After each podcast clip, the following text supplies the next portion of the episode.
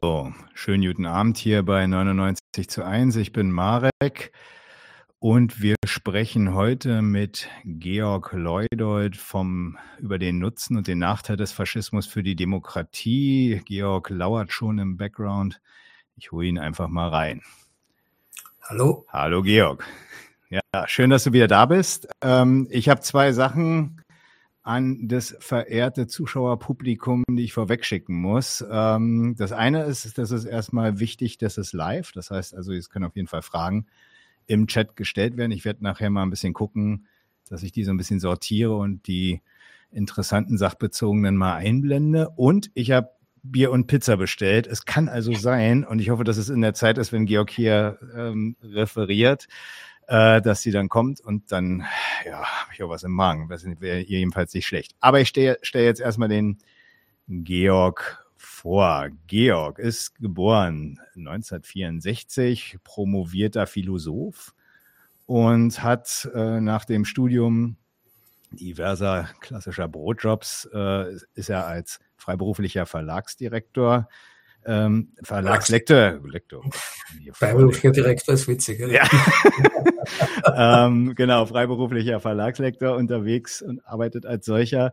Äh, ursprünglich hat er mal Philosophie studiert, habe er gesagt, hat äh, darin mhm. promoviert, um Erkenntnisse in die gesellschaftlichen Zustände in Vergangenheit und Gegenwart zu erhalten und äh, hat ja, sich dabei aber offensichtlich ein Stück weit darin getäuscht im Gegenstand dort. Ähm, und hat für sich so ein bisschen festgestellt, dass die Philosophie selbst zur Produktion und Verbreitung falscher Urteile, also von Ideologien, einen nicht unerheblichen Beitrag liefert. Können wir vielleicht auch nochmal so die Legitimationstechniken der Philosophie für mal besprechen.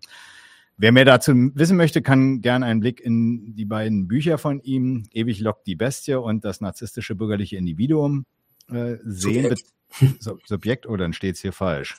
Ja. Ähm, genau, also das narzisstische bürgerliche Subjekt äh, schauen. Und dazu gibt es auch zwei Folgen hier bei uns bei 99 zu 1. Und wer möchte, soll und ja, können wir nur empfehlen, da mal reinzuschauen. Ja, aber heute soll es, wie gesagt, zum Nutzen und Nachteil des Faschismus für die Demokratie gehen.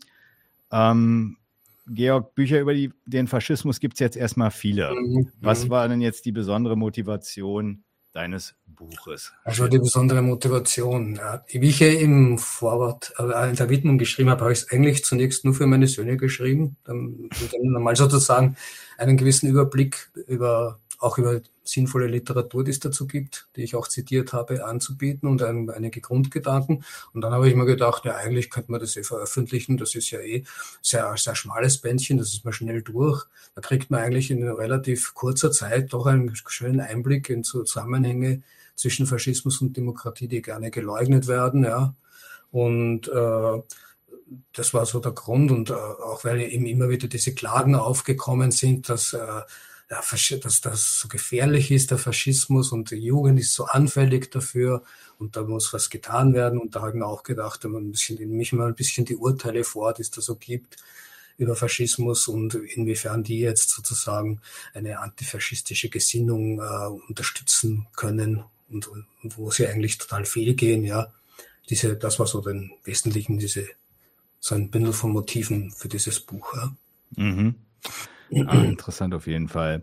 Äh, ja, ne, schön. Das ist ja auf jeden Fall vielleicht auch was Wertvolles dann äh, für deine Söhne tatsächlich. Der Titel des Buches vom, vom ja. Nutzen und Nachteil des Faschismus für die Demokratie, den könnte man ja erstmal als kontrovers verstehen. Ja, natürlich. Weniger jetzt, ganz ja. kurz auch weniger jetzt vielleicht vom Begriff Nachteil her, aber mehr beim Nutzen für die Demokratie wird wahrscheinlich einige Demokraten das so ein bisschen sauer aufstoßen. Da wundern ähm, sich alle, was das sein soll. Ja. Erklär doch einfach mal, wieso du jetzt äh, diesen Titel gewählt hast. Nee, das ist bewusst provokant natürlich. Das soll provokant sein normalerweise äh, ist, ist ja der Gedanke, dass der Faschismus der Gegensatz zur Demokratie ist, beziehungsweise ein Schaden, wenn, wenn er sich breit macht, den er, der, der der Demokratie dann widerfährt. Und äh, etwas, wovon man die Demokratie bewahren soll, wo es ja heißt, man soll den Anfängen wehren, komischerweise, obwohl die Demokratie, glaube ich, habe die auch schon mal herausgearbeitet, obwohl sie ja so als dagegen, als das totale Gegenpart zum Faschismus gilt, ist sie trotzdem komischerweise immer wieder gefährdet und herausgefordert durch ihn. Mhm. Das Urteil ist ja, weil sich die Leute gerne einfach machen würden und so in ihren Urteilen, wenn sie Probleme haben, da wird der Faschismus so verlockend. Ja, also solche Sachen. Und natürlich, äh, den Nachteil sind die bürgerlichen Menschen alle sofort, aber den Nutzen, da fragen sie sich, wo soll denn der sein, nicht? Also das ist auch eine Reaktion, die mir begegnet ist in dem Zusammenhang, mhm. Genannt habe.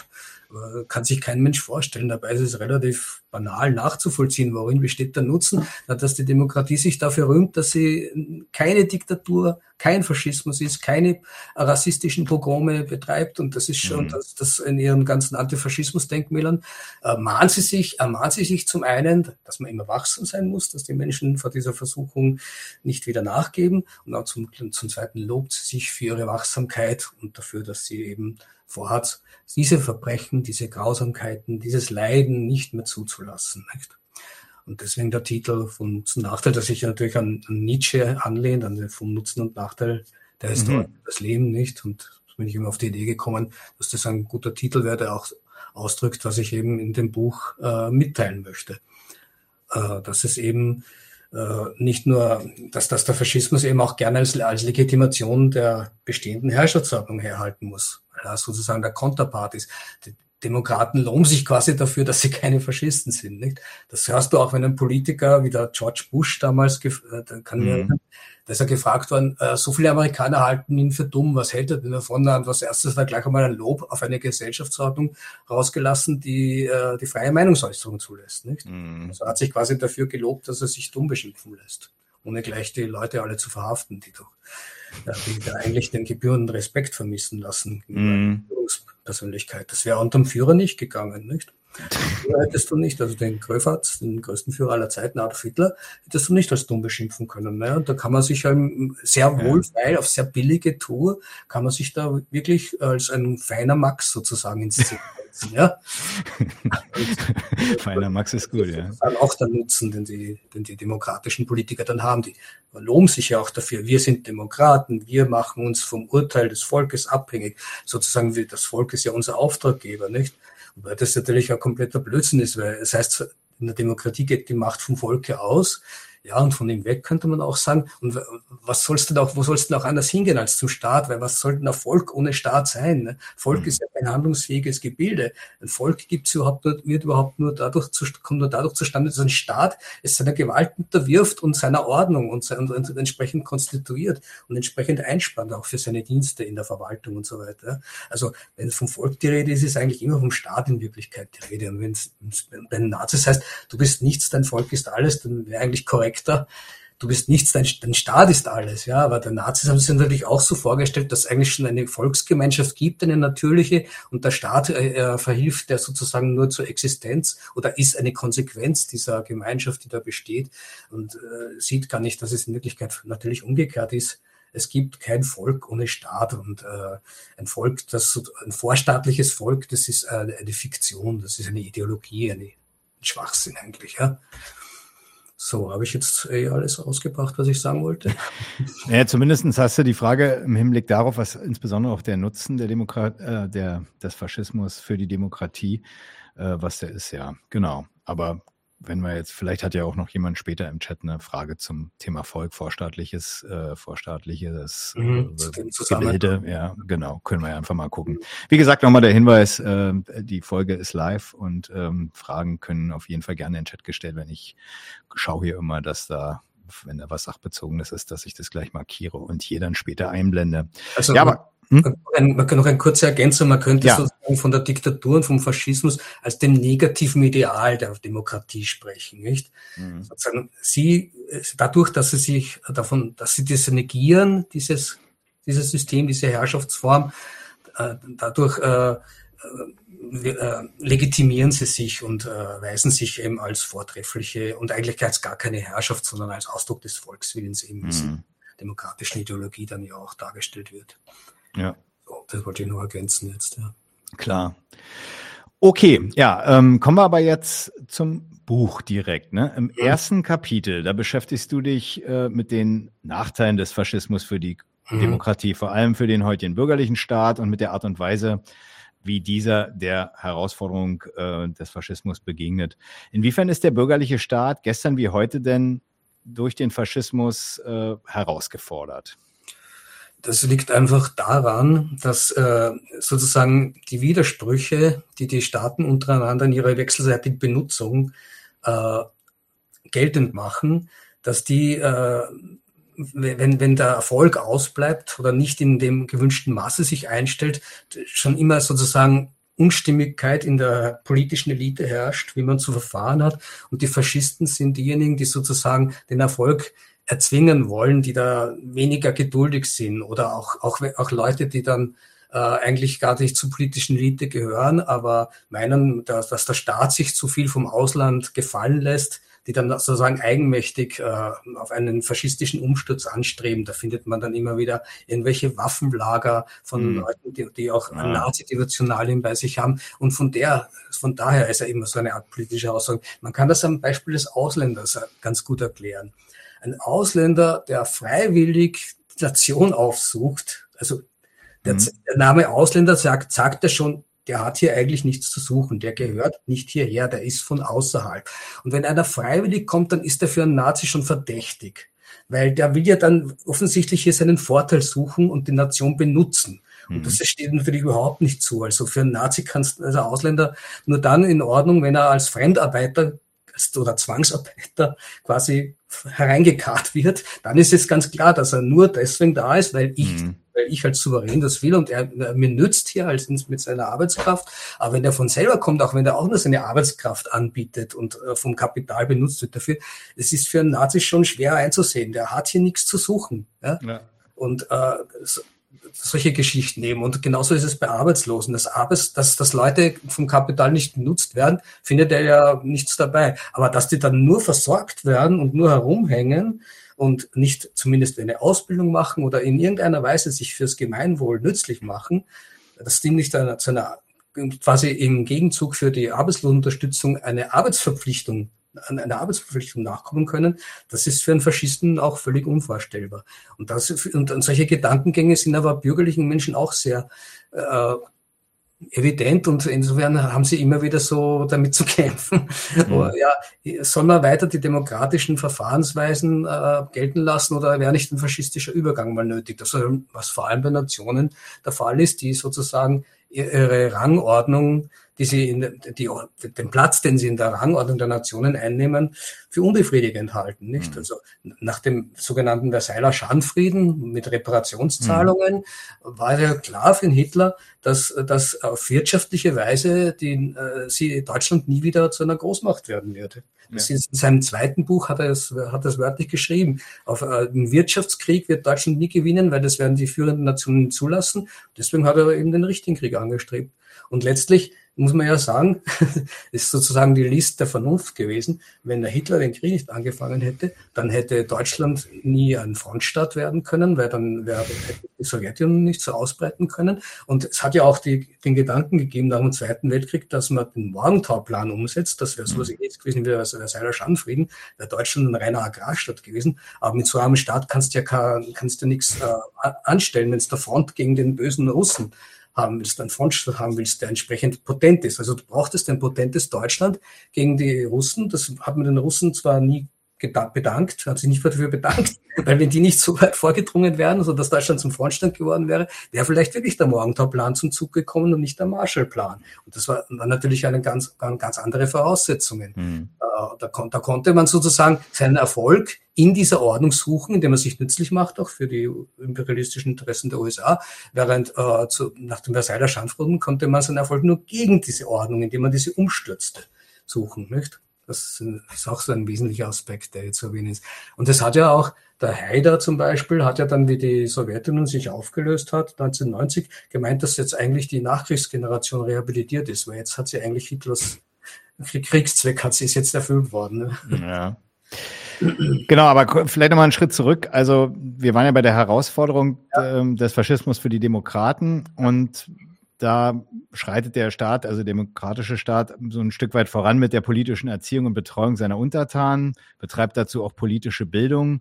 Ja. Ähm, einfach auch wahrscheinlich um dieser Herausforderung entsprechend entgegenzutreten und, mhm. und die Übergänge, die durchaus auch die Untertanen, du hast es ja gerade beschrieben, äh, betreiben, äh, die Übergänge ins äh, faschistische Denken, da denen in gewisser Weise wahrscheinlich entgegenzutreten oder auch nicht. Und die Frage ist halt, wie. Das vielleicht der, Witz ist, der. Witz ist bei dieser politischen Bildung, dass sich das wirklich darauf beschränkt, dass man einfach die Gewalt, die, die Morde, die, die, die Toten einmal präsentiert, also dass, dass, dass wenn das wirklich äh, der, der Standpunkt vorherrscht, die Leute wissen nicht, was der Faschismus angestellt hat, wissen irgendwie teilweise, es ist irgendwie verpönt, Faschist zu sein, das ist dann für Jugendliche oft interessant, da so als Tabubrecher aufzutreten. Sie könnten zwar auch als Kommunisten auftreten, aber das scheint so undenkbar zu sein, äh, so unrealistisch. Also ist irgendwie der Faschismus bietet sich da anscheinend mehr, der, der macht mehr Eindruck. Ja? Hm. Der scheint, äh, scheint eher umsetzbar zu sein.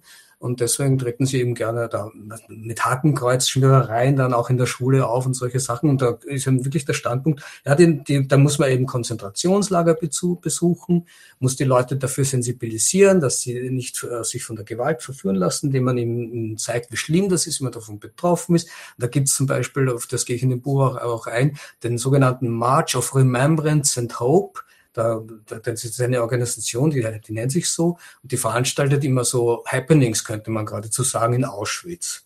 Mhm. Da ist zum Beispiel eine, eine Schulklasse der Schule in meiner Nähe, in der auch mein jüngerer Sohn war, mhm.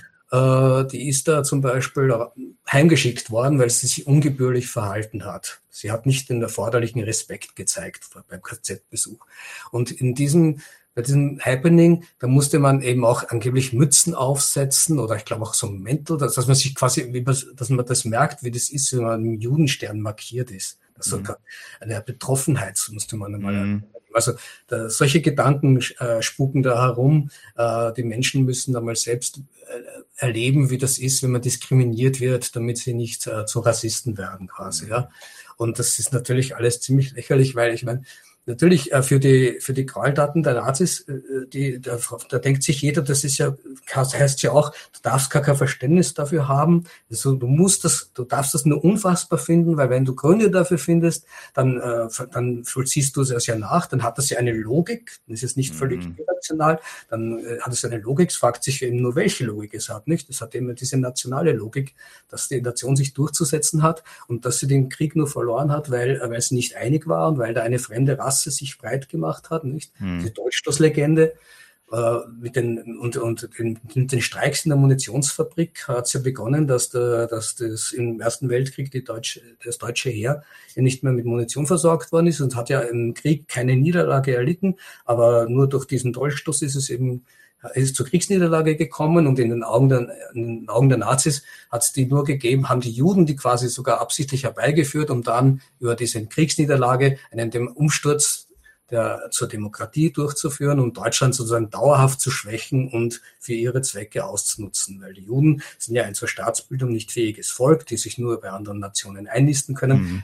Ungeziefer, welches es zu vernichten gilt. Äh, das war ja sozusagen der, der, für den Hitler die wichtigste Aufgabe überhaupt, um die Zivilisation zu retten. Und da finde ich es natürlich immer besonders lustig, wenn dann Faschisten daherkommen und, und mit der Holocaust-Lüge und das Leugnen mhm Verbrechen gegeben hat, weil ich sage immer, na, solche Anhänger hätte er nicht gerne gehabt, er wäre beleidigt gewesen, mhm. die ihm sozusagen das in seinen Augen größte Verdienst absprechen. Ja, ja. Okay, so, ich schalte mir mal wieder hier so dazwischen. Also, dann ähm, schreibst du im Buch, dass der Fokus äh, auf der vermeintlichen Irrationalität ja. Ja, der faschistischen Gewalt zu einer Relativierung dieser Gewalt führen kann. Es tauchen Menschen auf, die faschistische Verbrechen leugnen und, oder relativieren, hast du ja auch schon ja. Äh, jetzt äh, mhm. angedeutet. Ja, wie das kommt es, dass, dass, gerade Faschisten jetzt selbst in dieser Disziplin unterwegs sind? Wie geht das, wie geht das so zusammen? Ja, ja ist ja irgendwo, irgendwie nachvollziehbar, nicht? Wenn die Verbrechen so irrational sind, kommst du, kannst du nicht auf den Gedanken kommen, vielleicht hat es die ja gar nicht gegeben. Hm. Es gibt ja keinen Grund dafür, dass man Juden jetzt sozusagen äh, als, als äh, Parasiten betrachtet, die zu liquidieren gehören. Es, es soll ja nur einem Verrückten überhaupt einfallen können. Nicht so geht dieser Gedanke. Und dann äh, ist es natürlich so, dass sie, dass sie überlegen, ja, ohne diesen Rassismus gegen die Juden, war das nicht wirklich der einzige Fehler von Adolf. Ja? Mhm. Denn die waren doch eh teilweise wirklich sehr national gesinnt, haben sich wunderbar im Heer einsetzen lassen und hätte man nicht besser an der Front verheizt und fremdes äh, Waffen wären, wären dafür draufgegangen, statt dass man eigene Ressourcen dafür zweckentfremdet. Also äh, es war ja so, dass der Holocaust das zur richtigen Pfad gekommen ist, wie sich nach Stalingrad das Kriegsglück der Nazis immer mehr äh, geschmälert hat. Und äh, da war ihm der Gedanke, wir müssen uns jetzt endlich dieses inneren Feindes entlegen, um die Kampfkraft, Kampfkraftzersetzung äh, äh, loszuwerden, die von dem ausgeht. Und das war natürlich auf der anderen Seite auch widersprüchlich, weil es sehr viele militärische Ressourcen gebunden hat, mhm. die an der Front besser verwendet worden wären. Ausge außer dem heutigen Faschisten, also da gibt es ja den Gedanken, ob das nicht ein Fehler war. Und im Grunde war ja das Attentat vom Stauffenberg auch äh, jetzt nicht gegen den Faschismus gerichtet, sondern mhm aus der Sorge heraus, dass der Führer äh, die Möglichkeiten, äh, den, den, den, den Krieg eben äh, vergeigt. Darum ist ja auch erst so spät erfolgt, äh, 44 mhm. ja. eben nicht. Und äh, ja, und es gibt ja auch Nazis, die finden es sehr beeindruckend, wie Israel sich behauptet und meinen, da ja. hat der Führer doch eindeutig gezeigt, dass er mit, mit seinem Urteil über den Juden falsch gelegen ist. Das heißt, die Ansprüche auf Welt, äh, Weltherrschaft wären vielleicht viel besser durchzusetzen gewesen ohne diesen Antisemitismus, nicht? Dieser, die, dieser Gedanke kommt da auch vor. Und der Gedanke, dass es in der Logik einer Nation, die sich sozusagen die sozusagen sich angegriffen fühlt in ihrem Bestand, ja, dass in, in dieser Logik, dass du das sehr schnell mal, äh, vor allem wenn du Opferbereitschaft von den Menschen haben willst, dass du da sehr schnell den Verdacht hast, dass Leute an dieser Tugend vermissen lassen, ja. Und da könnte, im Grunde könnte ja jeder sozusagen da äh, verdächtigt werden, dass er diese Tugend nicht aufbringt. Aber wenn du dann natürlich Leute hast, die am falschen Gott glauben, in einem jüdischen und eine andere, äh, eine andere Kleiderordnung bevorzugen vielleicht und eine andere Erscheinung anbieten und die massenhaft auch ver, verbreitet sind, auch wenn sie zerstreut sind und doch in gewissen Ghettos sich konzentrieren, da kommst du eben schnell auf die Idee, Darum hat es ja auch die Roma und Sinti erwischt. Da war es ja ganz, da war es ja ganz eindeutig, dass die nur Parasiten sein können als fahrendes Volk, nicht? Ja. Die, die, die, von Staat zu Staat ziehen, um sozusagen dort äh, sich immer wieder parasitär einzunisten und wenn sie ihn aus, ausgesaugt haben, zum nächsten wechseln. Also darum waren die Roma und, und äh, diese Zigeuner, wie man sie genannt hat, waren ja deswegen auch ein Objekt des äh, Vernichtungswillens der Nazis. Und da ist es natürlich mhm. äh, nicht so, dass da irgendein Sadismus sich befriedigt hat, sondern das ist denen teilweise auch schwer gefallen. Die haben auch teilweise auch Drogen genommen bei ihren äh, Säuberung, bei ihren Vernichtungsaktionen. Mhm. Also das ist jetzt nicht so, dass, dass, dass Menschen umbringen etwas so Einfaches ist, ja. Das, das ist denen auch äh, teilweise mitgeteilt worden. Es muss leider sein, auch wenn es einem vielleicht schwer fällt, nicht?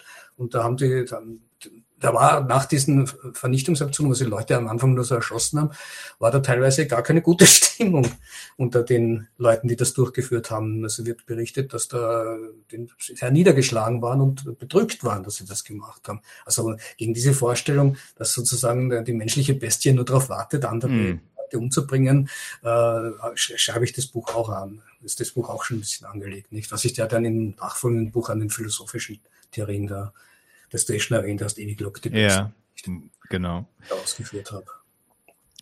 So kann man eigentlich, du hast es schon ein bisschen jetzt angedeutet, zu einer, zu einer Kritik oder Ablehnung des Faschismus bei seinen Untertanen bringt der bürgerliche Staat und seine Bildung es jedenfalls nicht und äh, insbesondere, wenn er sich auf die Darstellung, auf diese faschistische Gewalt jetzt nur beschränkt. Was macht er denn oder gibt es da noch einen anderen Weg, den er dann einschlägt, wenn das teilweise nicht ankommt oder also wegen der Boshaftigkeit oder was, was, was, was ist denn da noch möglicherweise zu sagen? Ja, in der Regel äh, scheint mir die Reaktion darin zu bestehen, dass sie einfach sagen, mehr vom selben muss her.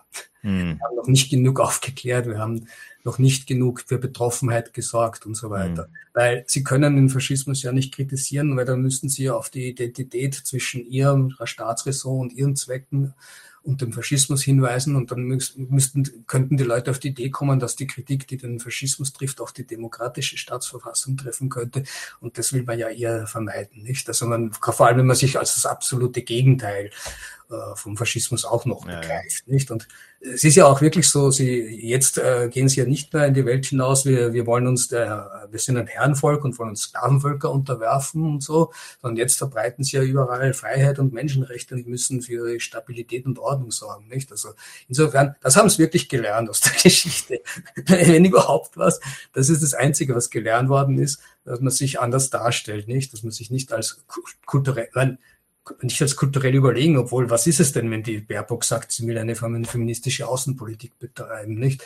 Da will sie den, äh, also sich den Muslimen, die äh, äh, patriarchalische Gesellschaftsordnung haben, will sie die überlegenen kulturellen Werte ihrer freiheitlich-feministischen Politik näher bringen. Also so ein, so ein großer Unterschied ist es auch nicht äh, zu früher. Aber es, es wird eben von niemandem an, äh, äh, in Frage gestellt, weil die alles bisher ganz großartig finden, nicht, dass der Feminismus und die Freiheit und die Menschenrechte sich überall breit machen. Wobei bei den Menschenrechten, weil ich das gerade anspreche, das kommt eher auch in dem Buch vor, mhm. das ist ja schon lustig. Also wenn du die, die genau anschaust, die Europäische Menschenrechtskonvention, fragst dich, wie ein Staat dagegen verstoßen können soll. Weil eigentlich steht überall drin, äh, es muss alles nur auf einer gesetzlichen Grundlage durch passieren. Alles, was der Staat macht, muss eine gesetzliche Grundlage haben. Aber sonst sind es Ermessensfragen, Demonstrationen, wenn er meint, es ist eine Gefahr für die, die Ordnung des Staates, für die Ordnung und Sicherheit, das ist eine reine Ermessensfrage, ob er die jetzt äh, zulässt oder verbietet. Ja? Und das ist in, den europäischen Menschenrechten so drin. Und es, also, fragt sich wirklich, wie ein Staat dagegen verstoßen können soll. Kann nur so passieren, dass er halt zuschlägt ohne Rechtsgrundlage, nicht? Aber wo, wozu er sich das antun soll, wenn es eh so einfach zu haben ist. Natürlich beim politischen Gegner ist natürlich immer, also bei einem, bei einem, bei einem Herrschaftssystem, das, mhm. das gerade den eigenen Interessen widerspricht, nicht? Da ist natürlich immer, jede Demonstration ist natürlich berechtigt und jede, jedes Verbot ist ein einziges Zeichen für das autoritäre Regime. Und umgekehrt, hierzulande, ja, da darf man sich halt nicht den Druck der Straße beugen, nicht? Das, kennt, ja. das kennst du eh. Also, das ist das sind also die ganzen Banalitäten und deswegen ich auch sage, also irgendeine, irgendwelche Gewaltereignisse äh, äh, groß äh, zu schildern, das bringt niemanden gegen jemanden auf, wenn er nicht schon gegen den eingestellt ist. Dann sieht mhm. sie das nur bestätigt und braucht es auch eigentlich gar nicht. Aber wenn er jemand für, für denjenigen, dem der Gewalt vorgeworfen ist, dann sieht er da überhaupt keinen Grund, warum die Gewalt gegen den sprechen soll. Er ist ja berechtigt, sie durchzuführen. Nicht? Für, die imperialistischen Staaten äh, führen ja überall nur Aktionen zur Durchsetzung der Menschenrechte durch. Ja. Okay. Also, ähm, nee, nee, nee, nee, überhaupt nicht. Ähm, du schreibst, äh, die deutsche Vergangenheitsbewältigung ist eine verordnete Fassungslosigkeit. Ja. Oder genau. wie konnte es dazu kommen? Was ja. Äh, meinst du denn damit? Ja, verordnete Fassungslosigkeit, so wie ich es eh vorher schon gemeint habe, nicht? Man darf gar nicht äh, begreifen, was das, äh, welche Logik da dahinter ist, weil dann wäre mhm. schon sowas wie gutheißen, nicht? Das habe ich damit gemeint. Und diese Frage, wie konnte es dazu kommen, die unterstellt ja auch, so wie die bürgerliche Gesellschaft eingerichtet ist, ist das doch völlig undenkbar, dass es dazu kommen konnte, nicht? Das, das sagen ja auch zum Beispiel äh, so, so äh, Anarchokapitalisten, die sagen ja auch, ja, äh, weil, nur weil es einen Staat gibt überhaupt, äh, gibt's äh, gibt's sowas wie Faschismus, ja. Also das ist ja nicht, jetzt nicht ganz falsch, aber der Gedanke, den die eben haben, ist, dass äh, äh, der Kapitalismus auch ohne Staat sozusagen funktionieren mhm. könnte. Ja, und das ist natürlich lächerlich. Das ist ja auch, äh, bei denen ist ja das wirklich so gegen den Kommunismus gerichtet, nicht? Der Staat ist sozusagen, äh, will, will eine Ordnung aufrechterhalten und, und will, will im Grunde das Kapital an seiner freien Betätigung hindern, ja.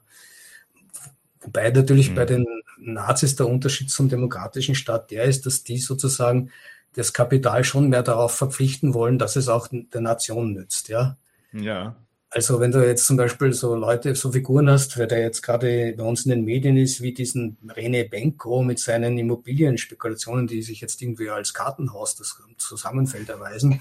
Also für solche hat, haben die Nazis, für solche hat der, haben die Nazis weniger übrig, vor allem weil der ja auch ja nicht viel produziert machen. Mhm. Der tut ein paar Immobilien renovieren, ansonsten kauft er und verkauft er, nicht?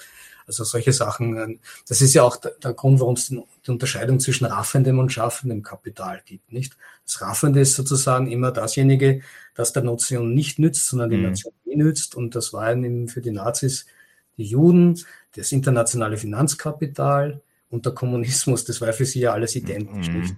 Ja, also alles der Nation schädlich, so, das ist dann zusammengefasst. Genau, ne? ja.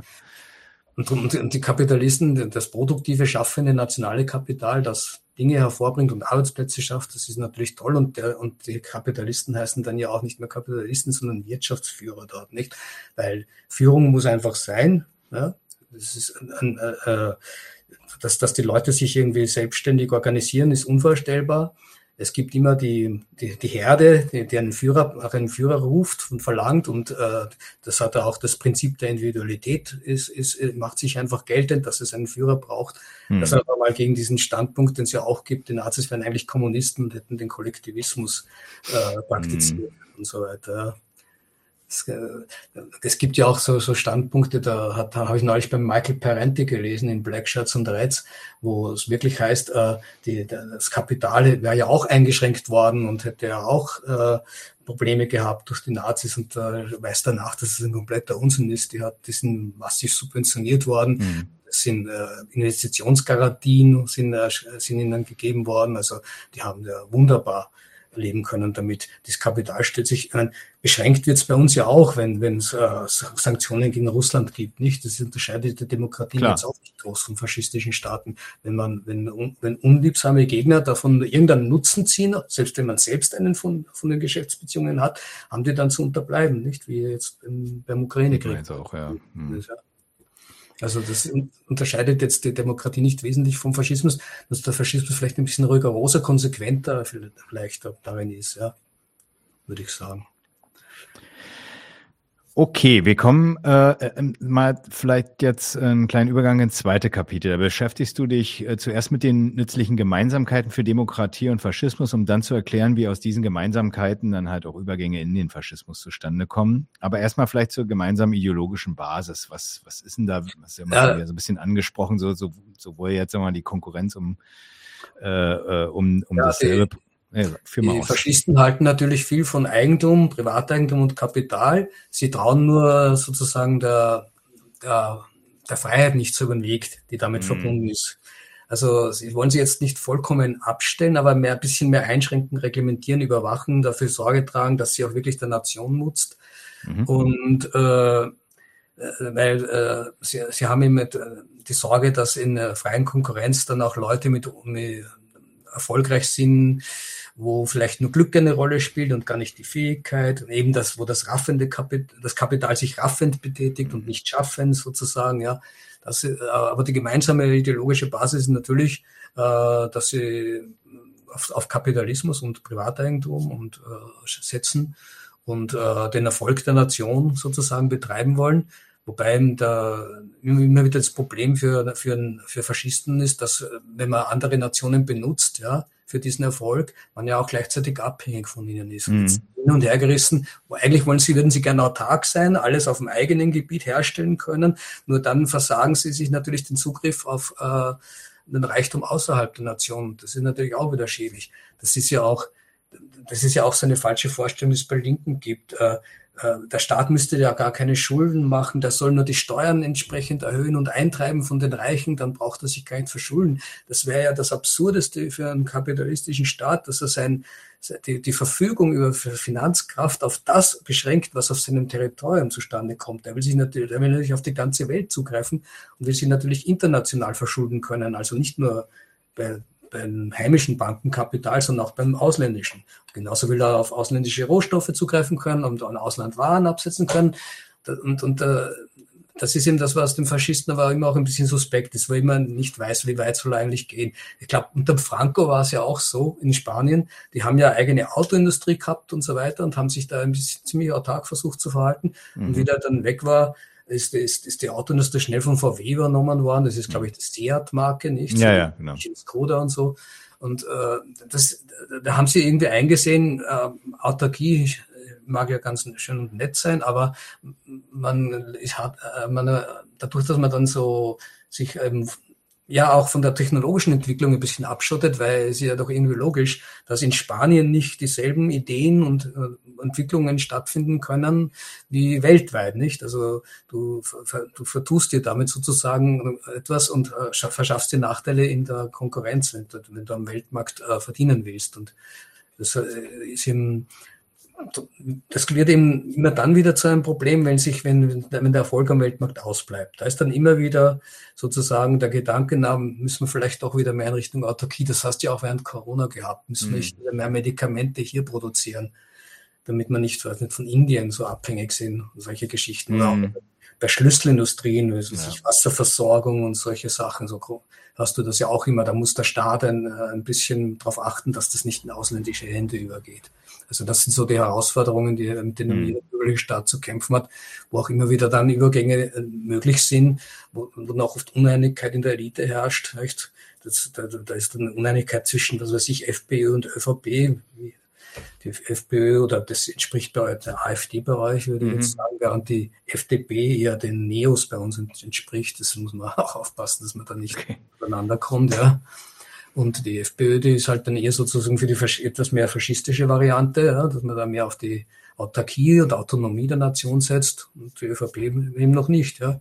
Ist eben abhängig von den jeweiligen Konjunkturen, äh, den, von den jeweiligen Erfolgen am Weltmarkt und wie, wie du da dich als Nation durchsetzen kannst und deine, deine Möglichkeiten äh, entfalten kannst oder auch nicht. Ja, vielleicht gleich in dem Zusammenhang kann man noch die Frage stellen, welche Rolle spielen denn eigentlich so, weil du gerade so von Konjunkturen geredet hast, nationale Notstände beim Aufkommen von faschistischen Bewegungen und wie begegnet denen ein bürgerlicher Staat? Ja, ja, nationale Notstände bestehen eben darin, dass, äh, dass der kapitalistische Erfolg ausbleibt, nicht? Mhm. Und das, der ist ja die Grundlage des gesamten Gemeinwesens. Das, äh, ohne den läuft gar nichts. Mhm. Und äh, äh, da kommen eben Bürger, die negativ davon betroffen sind, wenn sie was weiß ich, arbeitslos und irgendwie anders deklassiert worden sind, die kommen dann halt schnell auch auf die Idee, äh, Mensch, der Staat, äh, der muss eigentlich, äh, der soll eigentlich für meine Zwecke eingerichtet sein und äh, tut es aber nicht. Und da müssen wir halt dann eben die politische Herrschaftsform vielleicht auswechseln. Also da hast du das von unten sozusagen so Bestrebungen, die dann sich als Ordnungsstörung äh, entweder erweisen oder auch wirklich als politische Störung. Also in, in Österreich hat es in den 80er Jahren die volkstreue außerparlamentarische Opposition gegeben mit dem Gottfried Küssel und dem mhm. Hans-Jörg Schimanek. Die sind da wirklich im, im Wald, haben die da wirklich Wehrsportübungen gemacht und quasi für den Umsturz schon trainiert. Also das hat der Staat, der wirkliche Staat nicht gerne. Ja, und auch der Staat selber kann eben durchaus zu dem Schluss kommen, ja, also jetzt ist mal wieder mehr Autarkie angesagt oder wir müssen überhaupt uns neu orientieren mit unseren, mit wem wir uns zusammentun. Diese mhm. Konflikte kommen da immer wieder auf, nicht? Also das sind sozusagen die Notstände und das habe ich eh vorhin schon einmal angesprochen. Nach dem Versailler Schandfrieden, der ja deswegen so geheißen hat, weil er eindeutig zum Schaden der Nation eingerichtet war, mhm war natürlich ein, Notstand für, für Deutschland. Das äh, war klar zu erkennen. Innerhalb dieser Ordnung werden sie es nie wieder zu einem Weltmachtstatus bringen. Also müssen sie es gegen diese Ordnung durchsetzen, was eben nach dem Zweiten Weltkrieg nicht der Fall war. Da haben sie durchaus Perspektiven gesehen in der neuen Ordnung dank des äh, dank des herangerückten realsozialistischen Feindes und weil sie eben jetzt als Frontstaat gefordert waren. Und da hat eben die USA gewusst, also da braucht sie einen potenten Staat, wenn sie einen mhm. Frontstaat dort haben will. Und äh, es ist, hat es eben diesen Not, Notlagen nicht gegeben. Ja? Und äh, gibt es auch derzeit noch nicht. Ja, ich, äh, sie sind ja nach wie vor sozusagen führend im Konzert der Weltmächte. Hm. Also das, auf das bin ich, glaube ich, in dem Kapitel eingegangen, wenn ich mich, wenn ich mich jetzt recht erinnere. Ich habe das Buch schon vor zehn Jahren geschrieben. Ich habe es zwar jetzt nochmal durchgegangen, mhm geht ja auch recht schnell, wie gesagt, aber soweit ich mich erinnere, ich, gehe ich auf diese Notstände ein und inwiefern es da diese Übergänge gibt, wo dann auch äh, man schneller mal wieder einen inneren Feind ausmacht, wenn der Erfolg ausbleibt. Das kann, können dann halt andere Minderheiten sein, vielleicht. Ja. Ich, du hast es jetzt schon angesprochen, ich habe es mir hier nochmal so als, als eine Frage notiert. Ähm, zentrale Ideologie ist ja bei den faschistischen Übergängen zum Beispiel die Durchstoßlegende. Vielleicht magst du die ja nochmal so auch ein bisschen als Sprungbrett zum Faschismus nochmal mhm. noch mal ein bisschen weiter ausführen, vielleicht auch noch für diejenigen, die jetzt äh, das mhm. nicht mehr so parat haben. Ist ja, auch ja die Dolchstoßlegende, das war ja das Urteil, dass da die Kriegsniederlage im Ersten Weltkrieg es ist nicht, ist nicht zustande gekommen wegen der Schwäche der Armee, sondern weil es keine Einigkeit im Vaterland gegeben hat. Mhm. Äh, weil, weil die, äh, es hat Streiks gegeben aufgrund der immer schlechteren Lebensbedingungen mhm. äh, in Munitionsfabriken, also auch in kriegswichtigen Industrien hat es Streiks gegeben. Mhm. Und äh, das hat natürlich der, der Militär auch geschadet und äh, da wurde darauf geschlossen, dass es sozusagen am Kriegswillen auch am, am, am Siegeswillen gefehlt hat. Wir sprechen die Nazis ja auch vom Triumph des Willens und Defetismus ist etwas, was zu unterbleiben ist. Also du darfst nie daran zweifeln, dass der Krieg gewonnen wird, weil das, wenn du das machst, ist es schon der erste Hinweis darauf, dass, äh, dass du wahrscheinlich ihn verlieren wirst. Und dieser, diesen Defetismus äh, ja, und, und die Dolchstoßlegende, die äh, hat eben äh, darauf äh, abgezielt, äh, zu erklären, dass äh, Deutschland nur deswegen verloren hat, weil keine Einigkeit im Volk bestanden hat. Und weswegen hat keine Einigkeit? Na, weil da eben volksfremde Elemente sich breit gemacht haben. Und äh, da ist man dann eben auf die Juden gekommen und hat äh, auch gesehen, dass viele jüdische Intellektuelle Sozialisten sind. Und da war es doch klar, war sehr klar, wie, ganz wie ein offenes Buch. Ah, die Pizza kommt. Also klar wie ein offenes Buch, das, äh, äh, dass die Juden da sozusagen äh, der Nation geschadet haben und die Demokratie auch eingerichtet haben, um diesen Schaden dauerhaft zu stellen. Also um die, um die, um die, um die nationale Handlungsfähigkeit zu beschränken, haben sie auch die Demokratie eingerichtet. Das ist ja auch ein Gedanke, den, den es bei uns immer wieder gibt, dass die bürgerliche Politiker, um wiedergewählt zu werden, äh, dem Volk Versprechungen machen, Wohltaten zu, zukommen lassen, die sich die Nation eigentlich gar nicht leisten kann, ja, und äh, die die Nation schädigt und äh, das spricht gegen die Demokratie, wobei es natürlich ziemlich absurd ist, dass die sozusagen gegen ihre eigene Herrschaft, gegen die Logik ihrer eigenen Herrschaft sozusagen nur um wiedergewählt werden zu wiedergewählt zu werden, da äh, den, den Volk Wohltaten zukommen lassen, nicht? Das ist ja blödsinnig. Äh, Gibt es da so einen neoliberalen Journalisten, der hat wirklich ein Büchlein geschrieben, die Prolokratie demokratischen die Pleite. Weil da, da, da gibt es nämlich den, den legendären Bundeskanzler Kreisky und der ist ja berühmt geworden für seine Aussage im Sinn, was weiß ich, ein paar Millionen oder Milliarden, weiß ich nicht mehr, Staatsschulden lieber als ein paar hunderttausend Arbeitslose mehr oder so. Mhm. Und hat er die Staatsverschuldung legitimiert, die er, die er betrieben hat, die natürlich äh, vor allem für Infrastrukturinvestitionen stattgefunden hat, wo er natürlich Proleten auch gebraucht hat. Dafür hat es also nicht zur Proletenbeglückung gemacht, aber es hat ihm gefallen, das so darzustellen für seine Wählerschaft. Und das haben die bürgerlichen Kritiker sehr ernst genommen und gemeint, genau nur deswegen hat er die Staatsverschuldung betrieben. Und da sieht man ja, wie sehr die Demokratie dem Staat schadet, wenn man da an Proleten äh, soziale Zugeständnisse machen muss, nur um wieder mhm. Nicht? Also diese immanente Kritik an der Demokratie, die gibt es ja eh permanent. Wo es natürlich total lächerlich ist, weil äh, weißt du als Jurist ja sowieso, dass das ein imperatives Mandat verboten ist, nicht? Also du darfst nicht dich für, für ja. einen bestimmten Zweck wählen lassen. Du musst immer sozusagen ein ganzes äh, Staatsprogramm vorweisen, das, das genau äh, erklärt, äh, welche Aufgaben du wahrzunehmen hast. In der Verfassung ist festgelegt, welche, für welche Aufgaben die verschiedenen staatlichen Funktionen zu erfüllen haben und für die werden die Leute gewählt und wir können dann auch nicht beliebig damit verfahren. Das wollen die auch gar nicht. Äh, die sehen ja ihren, ihren Vorteil darin, dass die sind ja überzeugt davon, dass das alles richtig und gut ist. Ja was sie da, wofür, wofür sie sich wählen lassen, dass diese Staatsfunktionen durchgesetzt gehören und dass das das einzig äh, Praktikable überhaupt ist. Ja. Nehme an, die Pizza ist gekommen. Ne? ich bin auf jeden Fall sehr glücklich, dass du hier sehr lange, äh, ja, ich bin ja auch wieder da, sehr glücklich, dass du das äh, so lange durchgehalten hast. Ähm, nee, nee, die ist tatsächlich da, das Bier ist da und man macht sich im Chat lustig, dass ich mich nicht gemutet habe. Ja, der Sport ist mir, mir zu Recht äh, entgegen äh, sondern ich habe nur irgendwie die Kamera ausgemacht. Wie auch immer. Okay, nee, aber ähm, genau, aber äh, jetzt ist alles gut. Ähm, man, man sagt auch jetzt mir nach, ich sehe glücklicher aus, wahrscheinlich. okay. ja, du hast schon ein bisschen gestresst gewirkt, weil du immer zur Seite geschaut hast. Du ja, ach gut. Naja, weil das halt, ja, gut. Aber schon sehr hungrig gewesen, ja.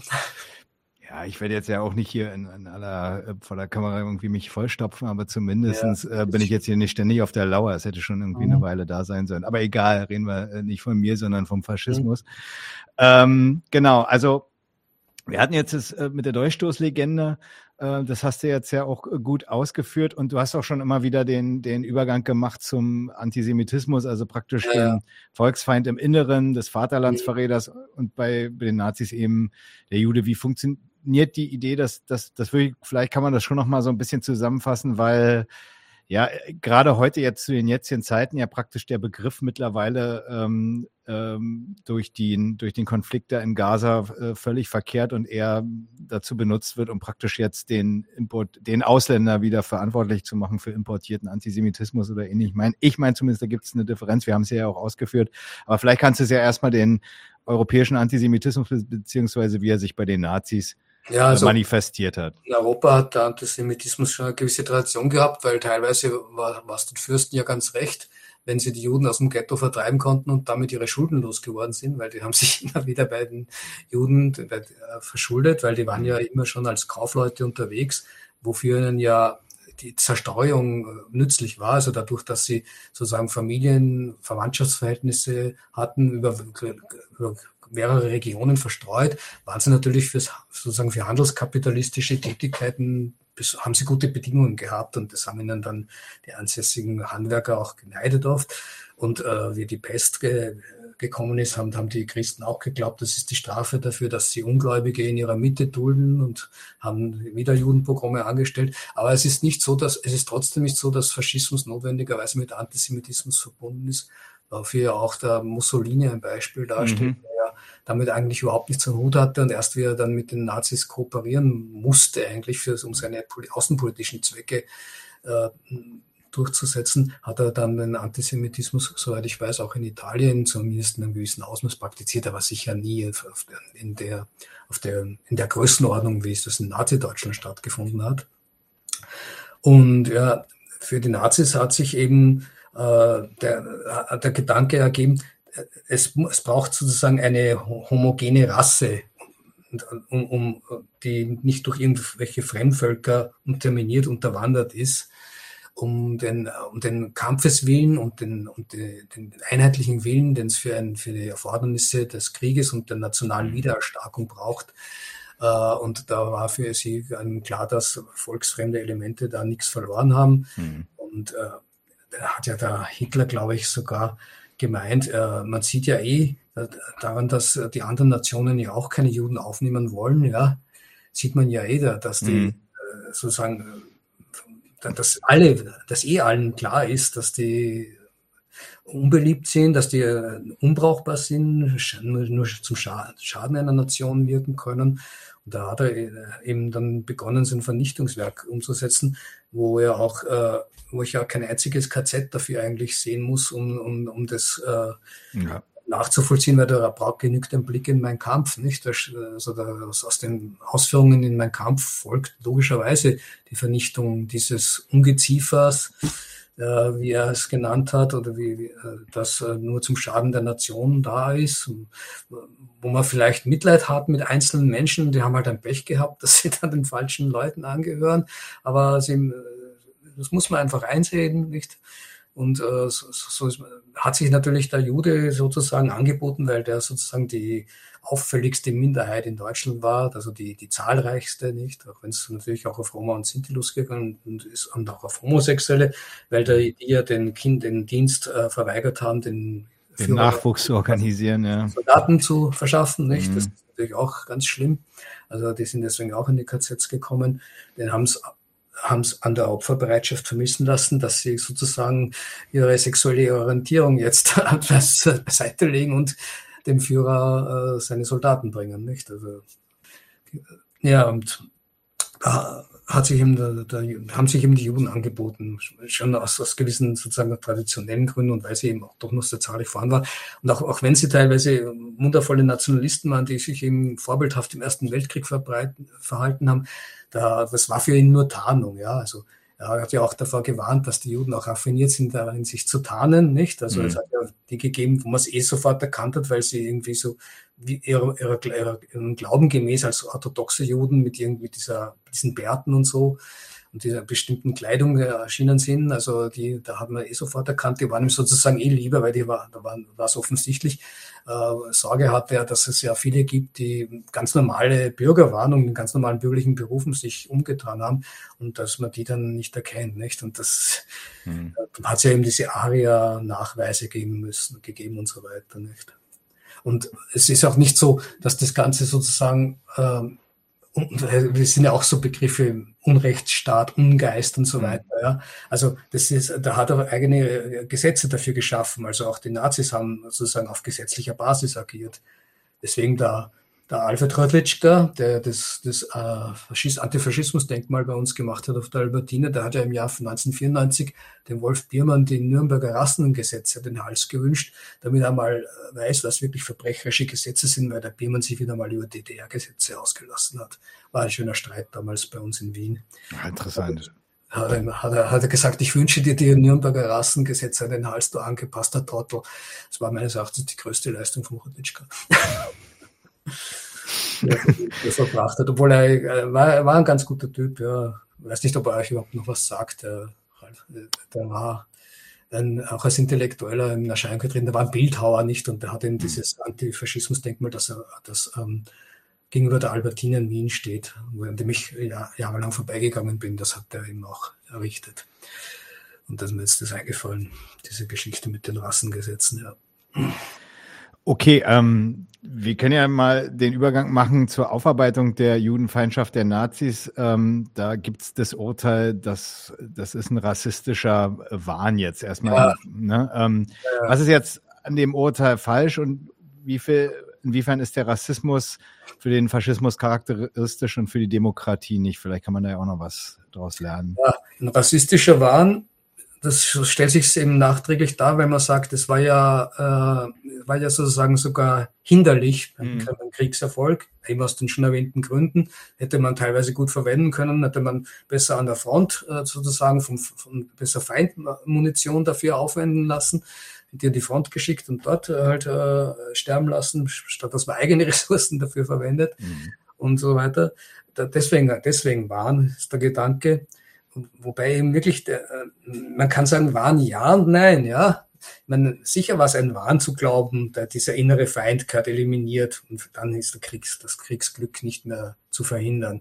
Auf der einen Seite war es ein Wahn, auf der anderen Seite war es ein ziemlich konsequenter Wahn, weil eben dieser Gedanke, die Nation braucht unbedingt den Erfolg und da darf niemand, da muss jeder voll dahinter stehen und da darf niemand äh, sich äh, irgendwie störend bemerkbar machen. Dieser Gedanke hat eben diesen, diesen Wahnsinn sozusagen, der hat seine eigene Logik gehabt. Also das war nicht ein völliger Irrationalismus. Ja. Und, und, einfach zu sagen, das war ein kompletter Wahn, in dem Sinne, der hat einfach da völlig falsche Vorstellungen gehabt und uh, war völlig verblendet und so. Das macht, das macht man sich zu einfach. Und äh, ja, das, das vielleicht dazu. Und was, was, ist das noch gefragt? Inwiefern, also weil er ja rassistischer war. Ne? Inwiefern ja. ist der jetzt der Rassismus äh, charakteristisch für den Faschismus und für die Demokratie nicht? Das ist ja so ein bisschen die Genau, ja, ja, ja, ja. Äh, ja, ja, natürlich. Die, Demokratie ist ja ganz stolz darauf, dass sie sich, dass sie in ihrer Verfassung drinnen stehen hat, dass man niemanden aus ethnischen, religiösen und was weiß ich was, noch kulturellen Gründen diskriminieren darf. Weil die einzige Diskriminierung, die zulässig ist, ist die des kapitalistischen Erfolgs, nicht? Und in der Demokratie gibt's halt Rassismus höchstens in der Form, dass man von Begabung spricht, wenn einer erfolgreich ist, nicht? Sagt man ja auch, dass das ist in der Natur dieses Menschen drinnen, deswegen ist er erfolgreich und äh, das, das halten die bürgerlichen Menschen alle nicht für Rassismus. Die wüssten gar nicht, dass, wie sie das anders nennen sollten. Mhm. Aber natürlich diese, diese Vorstellung, dass ein ganzer Menschenschlag von vornherein äh, äh nicht für, zum Erfolg berufen ist und nur schaden kann, diesen Rassismus, den gibt es in der bürgerlichen Gesellschaft nicht notwendigerweise. Und dafür, darauf ist sie auch ganz stolz, nicht? Also man kann sozusagen die, die nationalen Zwecke, die ein faschistischer Staat verfolgt, äh, auch praktizieren, ohne dass man rassistische Wahnvorstellungen oder rassistische Übergänge macht, obwohl sie natürlich äh, sozusagen immer wieder verlocken. Ja? Und das siehst du ja auch äh, in der bürgerlichen Gesellschaft jetzt noch, weil es ja immer noch den Gedanken gibt, auch hier äh, sozusagen, dass wo ganze Volksgruppen dann eben rassistisch verunglimpft werden. Die würden, die Türken wären alle schlecht, wären nur Messerstecher und solche Sachen, bringen es höchstens zum Gemüsehändler, wie der Sarrazin damals geschrieben mm. hat, mhm. und schafft sich ab. Also findest schon auch immer wieder, aber nicht mehr in solchen, eben nicht in diesem Ausmaß und nicht von der Staatsführung sozusagen ausgehend. Das ist, würde ich sagen, ist der wesentliche Unterschied. Dass mhm. in der bürgerlichen Gesellschaft braucht es keinen Rassismus unbedingt. Ähm, Faschismus, äh, der, der ist der Rassismus sozusagen die Basis des, des Gedankens, dass das Volk äh, wie eine Eins hinter dem Führer stehen muss und dann muss es dadurch eine homogene Rasse auch sein und äh, die Staaten sind ja nur dazu da, das, die Geschichte sei ja nur der Kampf der Völker im Raum und Kampf der Rassen im Raum, könnte man auch sagen, nicht? Und äh, das war sozusagen die, der, das Fundament, auf dem die faschistische Staatsräson sich dann errichtet hat. Und die es eben nicht unbedingt braucht für die Zwecke, die auch ein faschistischer Staat so in der Welt betreibt. Und deswegen äh, erscheint die den Demokraten als dysfunktional und als Wahn. Ja. Können sich das nur als Wahn erklären, haben kann überhaupt, können überhaupt nicht nachvollziehen, inwiefern das mit ihrer Staatsressource zu tun hat, obwohl es auch in ihrer Gesellschaft immer wieder diese Übergänge gibt, weswegen sie sich ja in die Verfassung reinschreiben, Diskriminierung aus ethnischen, kulturellen ähm, Gründen ist verboten. Ja. Womit auch ganz klar gesagt wird, Diskriminierung, mm, ja, ist nicht generell verboten. Nicht? Also Diskriminierungen, die sich sozusagen aus der kapitalistischen Leistungsfähigkeit und Nützlichkeit ergeben, gegen die hat der bürgerliche Staat natürlich nichts einzuwenden. Okay. Ich sammle hier gerade noch mal so ein bisschen parallel auch äh, noch ein paar Kommentare. Also ich glaube, wir haben auf jeden Fall noch ein bisschen Stoff zum, zum Reden. Es gibt da auch schon eine kleine Debatte gerade im Chat, aber können wir ja vielleicht dann nochmal drauf eingehen. Mhm. Da geht es nochmal um die Funktionalisierung von äh, Sexualität bei den Untertanen praktisch, du hast es ja am Beispiel derjenigen, äh, der Homosexuellen äh, gebracht. Ja, da, da kommen wir aber gleich nochmal zu. Wie mhm. gesagt, ich verfolge das so ein bisschen. Wir wollen aber nochmal äh, weitergehen. Vielleicht noch ein Wort zum modernen Antifaschismus. Du bezeichnest ihn als eine Affirmation der demokratischen Herrschaft. Wir haben dazu auch ein paar Folgen ja schon gemacht, die man sich mhm. gerne dazu anschauen kann. Ähm, aber vielleicht kannst du auch nochmal, wir sind da zu ähnlichen Gedanken gekommen, aber jetzt, äh, wo wir bei dem Thema nochmal hier einfach Faschismus sind, vielleicht kannst du ja das Urteil auch nochmal von deiner Seite zusammenfassen. Moderne Antifaschismus als Affirmation der bürgerlichen Herrschaft. Ja, habe ich das nicht eh schon gesagt? äh, Affirmation der bürgerlichen Herrschaft ist der moderne Antifaschismus allein dadurch, äh, soll ich das nochmal anders formulieren? Äh, dass er den bürgerlichen Staat quasi dafür lobt, ja. Mhm. Dass er erstens einmal sich vom Faschismus offiziell auch abgrenzt, dass er den Faschismus als seinen Feind betrachtet, ja. Dass äh, er meint, aufgrund dessen, dass er eine demokratische Verfassung hat und, ein, und eine demokratisch ermächtigte Regierung, er von vornherein auch äh, gegen Faschismus immun sei, ja, mhm, mh. diese Geschichten, auf die spiele ich da an und die, diese ganzen äh, Denkmäler, die, die, sie da eben auch aufstellen, um sich quasi dafür äh, zu, erstens zu ermahnen, dass sie mhm, ja. Äh, weiter, das ist, das ist quasi ein antifaschistisches Selbstverständnis. Sie werden nie Genozide und rassistische Genozide, rassistisch motivierte Genozide durchführen und das, das man man fragt sich, warum das eigentlich ein Anlass ist, sich groß zu rühmen, aber offensichtlich gibt es so viele Gewaltakte, in, es ist Ihnen das auch klar, dass es so viele Kriege und äh, Vernichtungsformen gibt, dass man, dass das offensichtlich schon ausreichend ist, sich zu loben, wenn die nicht rassistisch motiviert sind, sondern sozusagen, ja, eine Zweckrationalität haben, die, die mhm. sie nachvollziehen können, ja. Mhm das ist halt das Peinliche daran. Ich schaue jetzt kurz nach, ob ich mir noch irgendwas anderes aufgeschrieben habe. Das bin ich sicher wieder nicht, wie ich vorhin schon angekündigt habe. Äh, ach ja, die Dämonisierungsgeschichte könnte man vielleicht noch eingehen, ja. Also ich, ich habe, glaube ich, das Motto als Motto vorangestellt im Buch, Dämonisierung ist das Gegenteil von Kritik. Mhm. Der bürgerliche Staat, der, der liebt es eben, den Faschismus zu dämonisieren, weil er damit als so das ganz andere, das was ihm völlig fern liegt, äh, auch da präsentiert wird. Das war der eine Witz daran. Und ja,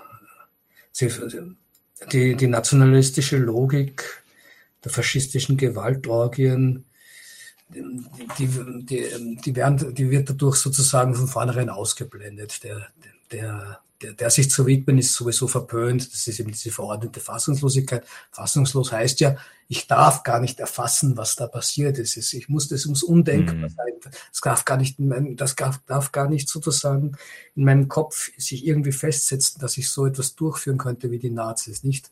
Und wenn ich da mir Gedanken drüber mache, welche Motive und Ursachen die hatten, das zu tun, äh, dann ist es natürlich äh, gefährlich. Mhm. Heißt, heißt ja sogar, habe ich erst heute wieder gelesen, äh, über meinen Kampf. Das ist sehr ein gefährliches Buch, weil es offensichtlich äh, so überzeugend sei. Ja, also ich kann mich erinnern, in, in meiner Studienzeit, der Alfred Fabigan, der hat, hat einmal ein Seminar gehabt über meinen Kampflesen.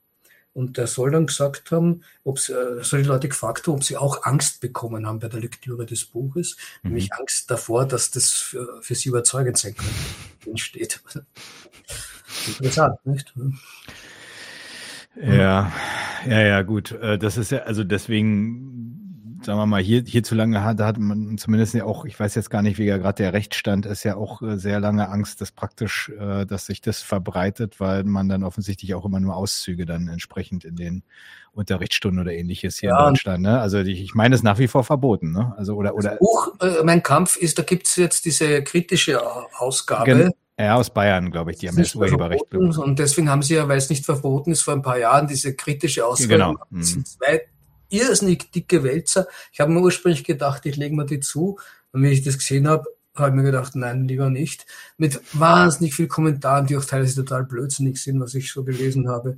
Also ich habe ich habe für das Buch habe ich das Buch von Konrad Hecker verarbeitet, der Faschismus mhm. und seine demokratische Bewältigung und das von der Frau Zentpfennig, die hat ja einen Kommentar geschrieben zu, zu dem Buch, zu meinem Kampf, der gar nicht so schlecht ist. Den habe ich da auch ausgewertet. Der hat auch einige, der schreibt zum Beispiel auch drin, dass die Lektüre von meinem Kampf völlig ausreicht, um äh, die Notwendigkeit mhm. von Judenvernichtung abzuleiten. Da muss ich mhm. kein einziges KZ dafür gesehen haben. Das schreibt auch der Freier Keusken in seinem Buch Der Schoß ist fruchtbar, wo mhm. ich erinnere. Das, das NSD, NSDAP-Programm genügt völlig. Die Begutachtung dieses Programms genügt völlig als Nachweis für die Judenvernichtung. Ja, ja also das stimmt. Mhm. Ähm, okay, ich komme mal jetzt so ein bisschen zu, zu einem Ausblick äh, und dann kommen wir noch auf jeden Fall zu. Ich habe ja jetzt schon eine ganze Menge Kommentare ähm, markiert, da haben wir noch auf jeden Fall ein bisschen was mhm. zu besprechen, aber nun ist viel Kritik an der bürgerlichen Faschismusbewältigung gefallen, aus der man alternative Urteile und Schlussfolgerungen durchaus ziehen könnte. Aber vielleicht kannst du es ja nochmal für, uns, für unsere Zuseherinnen und Zuseher und Hörer zusammenfassen. Was sind die Zusammenhänge von Faschismus und Demokratie? Und welche Haltung und Einsicht äh, müsste eigentlich folgen, wenn man sich gegen den Faschismus aufstellen möchte? Ja, das kann ich eigentlich relativ kurz, glaube ich, jetzt machen. Äh, dass der sowohl faschistischer als, Demokrat, als auch demokratischer Staat geht es um den Erfolg der Nation, um die, äh, um die, um die staatliche Handlungsfähigkeit, um die, um die Handlungsfähigkeit dieses Gewaltapparates und dieses Verwaltungsapparates, der äh, eben Welt, am liebsten weltweit äh, zugreifen würde auf alles, was seinem Interesse dient und darin sind sich äh, demokratischer und faschistischer Staat äh, zumindest ähnlich oder wenn nicht mhm. gleich. Also den mit Mitteln und Methoden, die dafür bevorzugt einzusetzen sind, unterscheiden sie sich eventuell. Mhm. Dann eben auch in den Vorstellungen, welche, welche äh, ob das jetzt völkisch organisiert werden muss, das was, was die Macht des Staates ausmacht, oder ob dafür die ganz normale Freiheit und Konkurrenz und Eigentumsordnung ausreicht, das sind dann so die Dinge, wo sie sich unterscheiden, wo, wo dann eben bei den Nazis der Rassismus aufkommt und beim bürgerlichen Staat äh, von der Begabung die Rede ist, die die Unterschiede in der Leistungsfähigkeit und in der, in der sozialen Lage der Menschen hervorbringen würde. Ich glaube, das kann man wirklich so ganz konzentriert auf den Punkt bringen. Sehr gut. Ich glaube, genau, dann haben wir auf jeden Fall erstmal ein Jahr Aufklärung über das faschistische Programm und auch äh, die demokratischen Gemeinsamkeiten jetzt hier erstmal mitgenommen. Ich gehe mal die, ähm, ich lese die dann auch mal vor, weil wir insbesondere mhm. noch so äh, den Audio-Podcast immer hier haben. Mhm. Ähm, ich gehe die mal so ein bisschen durch. Ich hoffe, ja. dass ich die, dass wir die teilweise auch noch ein bisschen in das, ja. was wir besprochen haben, in den Zusammenhang stellen. So. Wir haben hier erstmal einen Kommentar von Nightmare Reality, der war relativ am Anfang und wahrscheinlich auch ein bisschen an dich insofern gerichtet, weil du ähm, sicherlich großer Kenner der Vertragstheorien und äh, das fängt ja dann bei dem Hobbes an vielleicht. Ich weiß nicht, wie der Zusammenhang ist. Ich lese mal vor. Ist die Hobbsche Idee des Leviathans, also der Staat, der auf die freiwillige Unterwerfung der BürgerInnen beruht, um ihren vermeintlichen Willen umzusetzen, Grundlage beiderlei Ideologien würde ich insofern jetzt nicht äh, bestätigen, als die Faschisten ja von freiwilliger Unterwerfung sozusagen, dass da etwas dem freien Willen anheimgestellt wäre, mhm. äh, ja gar nichts wissen wollen, sondern jeder, der halbwegs besinnen ist, der seiner, seiner Rasse, Rasse bewusst ist sozusagen, für den gibt's gar keine andere Vorstellung, außer dass er es im Staat äh, zu Diensten zu sein hat und da gibt es keine freiwillige Unterwerfung, sondern das will. Äh, also da gibt es keine Wahl, die der fällen, die dem, die dem sich eröffnen würde, sondern der ist von vornherein für den Staat. Insofern würde ich es, von daher würde ich es jetzt nicht bestätigen, dass das mhm. äh, gleichermaßen auf beide Systeme, beide Ideologien zutrifft. Äh, in der Unterwerfung schon, aber nicht in, frei, in, in, in dem Adjektiv freiwillig. Ja. Mhm. Okay. So, dann haben wir das äh, abgearbeitet. Ähm, wir haben dann eine Frage von René. René fragt, gibt es Faschismus ohne die Verherrlichung der Nation, welche ja auch den Demokraten nicht fremd ist? Nein, natürlich nicht. Kann man ganz kurz beantworten. Faschismus ohne Verherrlichung der Nation, das wäre ja, das wäre was sehr Seltsames. Wofür sollte der dann noch ja tätig sein. Was, was sollte der noch anstreben? Ne? Das besteht.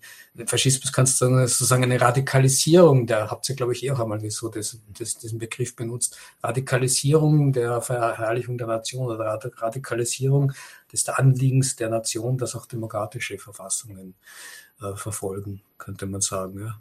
Und Faschismus ohne Verherrlichung der Nation, das ist so wie Faschismus, der quasi kein Faschismus ist. Ja. Das gibt's nicht. Okay, dann haben wir die Frage. Das ist jetzt eigentlich nur eine Wiederholung dessen, was du gesagt hast. Du musst jetzt nur entscheiden, ob du die Frage von Dead Boy auf äh, sagen, ja, ja. also zurückspulen oder ob du noch was dazu sagen willst. Also Dead Boy fragt hier, Nutzen des Faschismus für die Demokratie, wie bitte? Ja, das ist eben die übliche Reaktion, nicht? Also dass die Leute sich darunter nichts vorstellen können, dass der Nutzen da für die Demokratie haben sollte. Aber ich habe es jetzt eh schon des Öfteren erwähnt. Ja. Äh, soll ich es nochmal erwähnen? Also, nee, also Dead Boy, nur an dich der Hinweis, es war relativ am Anfang, also gönn dir die Folge einfach nochmal im Anschluss oder so, spur, spur einfach zu, ja, wahrscheinlich zu spät gekommen. Nee, nee, Dead Boys, glaube ich, glaube, also als die Frage kam, da warst du, waren wir mit dem Thema schon durch. Insofern passt das ja. schon.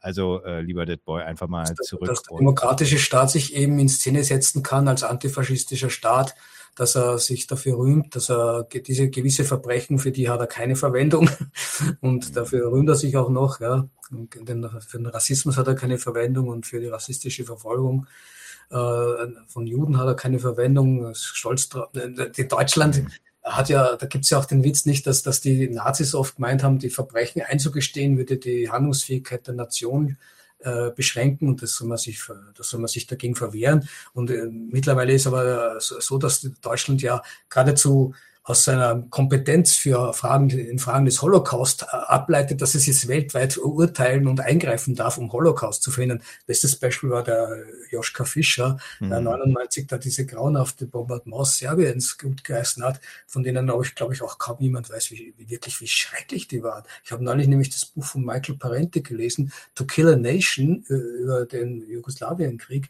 Und äh, das ist ja unglaublich, was da alles drin liest. Ja, also da überhaupt buchhalten zu wollen über die ganzen Gräueldaten, die der Imperialismus anstellt, da wirst du alt. Das ist auch langweilig. Mhm. Da kommst du nicht nach, was da ein, beim Parenti jetzt alles wieder gefunden habe, der leider nur auf Englisch verfügbar ist. Aber man kann die Kindle-Edition kaufen. Es stimmt nicht, was steht, dass sie unbrauchbar wäre. Das war mal so, aber mittlerweile ist sie brauchbar. Weil in einer Rezension steht, die Kindle-Edition wäre nicht brauchbar. Sie ist jetzt wieder einwandfrei. Ich habe mir es auf Kindle runtergeladen. Sehr gut. Die Sendung wird präsentiert von Amazon. ähm, nee, aber gut, guter Hinweis auf jeden Fall. Ähm, wie, wie, wie ist das Buch Kill a, Na to, Kill a Nation? Michael Parenti ist der Autor. Das ist leider ein amerikanischer Autor, den ich ganz großartig finde, äh, wo es aber keine Übersetzung ins Deutsche gibt, eigenartigerweise, obwohl er eh ja, viele Bücher rausgebracht hat und wirklich ein guter Linker ist. Cool. So, Nightmare Reality stellt noch eine Frage. Und zwar, inwiefern unterscheidet sich Faschismus und Demokratie in ihrer Biopolitik und wo nähern sie sich dort eventuell auch wieder an? Ja, ist das ein Foucault, äh, Foucault äh, der Begriff ist, meine ich, ein Foucault-Begriff. Also, ich glaube, Bevölkerungspolitik ist das, wie es dann, glaube ich, so im realpolitischen Diskurs heißt, oder? Also ja, der, der Faschismus, der lässt den Menschen natürlich weniger Freiheit in der Gestaltung ihres Privatlebens, was jetzt die Kinderproduktion, Aufzucht betreibt, be betrifft, nicht? Darum, hat er ja Homosexuelle auch in haben wir eh angesprochen, weil die den äh, Dienst äh, der äh, Nachwuchsproduktion verweigern aufgrund ihrer sexuellen mhm. äh, Vorlieben. Und da ist der Faschismus ein bisschen strenger. Der lässt da weniger Freiheiten. Der will auch äh, Familie und Ehe und solche so stabile wie er meint, Beziehungen haben, nicht? Also so Patchwork-Familien mhm. wären da auch nicht erwünscht gewesen, obwohl auf der anderen Seite stimmt ja gar nicht, weil unter Faschismus ist es, glaube ich, erst äh, möglich gewesen, dass man uneheliche Kinder auf die Welt bricht, bringt, weil Hauptsache überhaupt Kinder, ja. Mhm. Was vorher so verpönt war, das hat den Faschismus dann weniger gestört. Also mhm. Nachwuchs war ihm in jeder Form recht, musste nicht unbedingt in, in ehrlich, ehrlicher Gemeinschaft erzeugt werden, wie bei äh, traditionellen Konservativen vielleicht. Ja. So, da war er sogar revolutionär unter Anführungszeichen. Und äh, ja, das sind so Unterschiede zwischen Faschismus und Demokratie in der Biopolitik. Also wenn ich jetzt das einmal auf Nachwuchsproduktion, die Biopolitik jetzt äh, näher bestimmen sollte. Ja, zumal man ja auch sagen muss, also die das Misstrauen in äh, homosexuelle Partnerschaften in der Demokratie ist ja auch erst äh, in der Nachkriegszeit so nach ja. und nach wirklich aufgegeben worden. Man hatte mal wieder übrigens Konjunktur, meine ich. Äh, so weit bin ich ja jetzt doch noch tatsächlich nicht, aber ich, man munkelt immer von älteren Genossen, die mir das berichten, dass zumindest in den 80er Jahren, als diese, die solche AIDS praktisch auftauchte, dass es dann doch genau wieder zu einem erheblichen Misstrauen dann noch wieder äh, Bashing gekommen. Da hat ja. man jetzt gemeint, das wäre überhaupt eine homosexuellen Krankheit. Ja, ja. Genau, gut, aber das, äh, genau, aber tatsächlich, das, äh, also der, die Demokratie hat auf jeden Fall erkannt, dass das Misstrauen auch äh, tatsächlich offensichtlich gar nicht berechtigt ist und dass es sehr gute Staatsbürger genau, funktionell ja. sein können. Ja, das, das, äh, ich weiß auch gar nicht, ob der Faschismus oder der moderne Rechtsradikalismus da mittlerweile nicht sogar auch Schritte gemacht hat. Äh, ich meine, immerhin ist hier bei uns diese Alice Weidel äh, Genau, ja. Die ist ja Parteichefin von einer rechtsradikalen Partei. Genau, die also. ist auch in einer lesbischen Beziehung, ja. ja. Das, stört, das stört die mittlerweile nicht. Die haben zwei Kinder ja. adoptiert und ja, das ist doch genau, super, ne? Also das, ich weiß gar nicht, ob das noch heute so eine große Differenz ist. Wie, also die, bei den Rechtsradikalen wird es schon noch sowas geben, würde ich gar nicht bestreiten, aber ich glaube, die, die, da gibt es auch schon Übergänge. Mhm. Das Ganze mhm. so, wie die Demokraten sehen. Mhm. Okay, dann haben wir hier, gehen, gehen wir das Thema nehmen wir noch gleich ein bisschen mit. John Mauser sagt, ach so, das ist jetzt so ein bisschen bezogen. Ach doch, nee, äh, genau. Also da, da war so ein bisschen im Vorfeld in der, äh, in dem Chat äh, praktisch noch so, so, so, da, da hatten wir das Thema Homosexualität und auch so ein bisschen wie jetzt gerade den Blick des äh, National, des Faschismus darauf sagt hier John Mauser, ist so ein bisschen eine Debatte im Chat äh, drauf äh, aufgebaut. Interessanterweise wurden homosexuelle Frauen vom NS nicht verfolgt. Auch die waren schlecht für die Erbringung von Menschenmaterial. Ja, aber die haben ja, nicht das, die haben ja nicht das Sperma vergeudet. Das wahrscheinlich ja. der Gedanke gewesen sein. Ja, ähm, da wurde, ich, ich gehe das mal weiter hier. Also ich sag's nochmal zu Ende, damit die, diejenigen, die das, den Podcast mhm. später hören, nochmal, ne? Interessanterweise, ich wiederhole es nochmal, wurden homosexuelle ja. Frauen äh, vom NS nicht verfolgt. Auch die waren schlecht für die Erbringung von Menschenmaterial. Es scheint also bei homosexuellen Männern wesentlichere Faktoren zu geben. Ja, da sagte dann ähm, die, äh, zum Beispiel die Todesrune. Ähm, komisch, dass es so einige homosexuelle Frauen in KZ und äh, Truppenbordellen gelandet sind. Und ähm, später sagt äh, Mauser, doch. Ja. Doch wurden sie, also das hat dann nochmal Nightmare Reality ergänzt, doch wurden sie ähm, da, es gab nur eine, keine eigene Kategorie und bekam, bekam den schwarzen Winkel. Sie liefen aber auch unter dem Radar der Behörden und Laen sagt nochmal zum Schluss, das fand ich ganz interessant, das stimmt so gar nicht, weibliche Homosexuelle wurden im Dritten Reich auch verfolgt. Die Seite der Geschichte ist einfach denkbar schlecht aufgearbeitet. Ja, ich weiß ich das nicht. Auch, ich weiß das auch nicht. Also das ist jetzt nicht äh, sozusagen etwas, wo ich besondere Kenntnisse aufzuweisen hätte, diese spezielle, äh, diesen speziellen Aspekt der, im Umgang mit den Homosexuellen. Da kann ich nur das Allgemeine, was ich vorher schon mitgeteilt habe, mehr mhm. weiß ich nicht. Ja. Äh, ist ja auch offensichtlich kein Zufall, wenn, wenn da jemand schreibt, dass es schlecht aufgearbeitet ist. Also ich nehme mal an, diese Person hat sich damit ein bisschen intensiver beschäftigt und ist zu dem Schluss gekommen, ja. dass, dass weniger recherchiert ist einfach. Ja. Ich hatte noch, genau, ich hatte noch äh, zwei Sachen, die ich, würde ich jetzt noch abschließend bringen und dann gucke ich nochmal, ob was noch dazu gekommen ist. Das eine war nochmal so eine Bestätigung äh, zu dem, was wir gesagt haben, ne? der erste Rassismus. Staatsbürger, also inländischer Staatsbürger und Ausländer, äh, inländisch, das ist eine Tautologie. Äh, ne, Staatsbürger und Ausländer, also das, das ist nochmal eine Bestätigung dessen, was wir jetzt auch nochmal gesagt haben. Du hast es ja auch gesagt, also wir haben es auch hier in der Folge äh, mit, mit Ari zum gemeinsamen europäischen Asylsystem gehabt, ne, dass, dass praktisch das Ausländerrecht dem Grunde nach davon ausgeht, dass erstmal jegliche Fremde, also jeglicher Ausländer erstmal eine Lizenz benötigt von vornherein, um hier sich aufzuhalten. So, da, da fängt der Rassismus das an. Das ist nichts Selbstverständliches, klar. Ja, ja. Und dann war noch eine Sache hier zu Gewaltenteilung, die nochmal, die ich nochmal vielleicht einbringen wollte. Ich guck mal, dass ich die nochmal schnell finde. Mhm. Das war noch relativ am Anfang. Das war, warte mal. Ähm,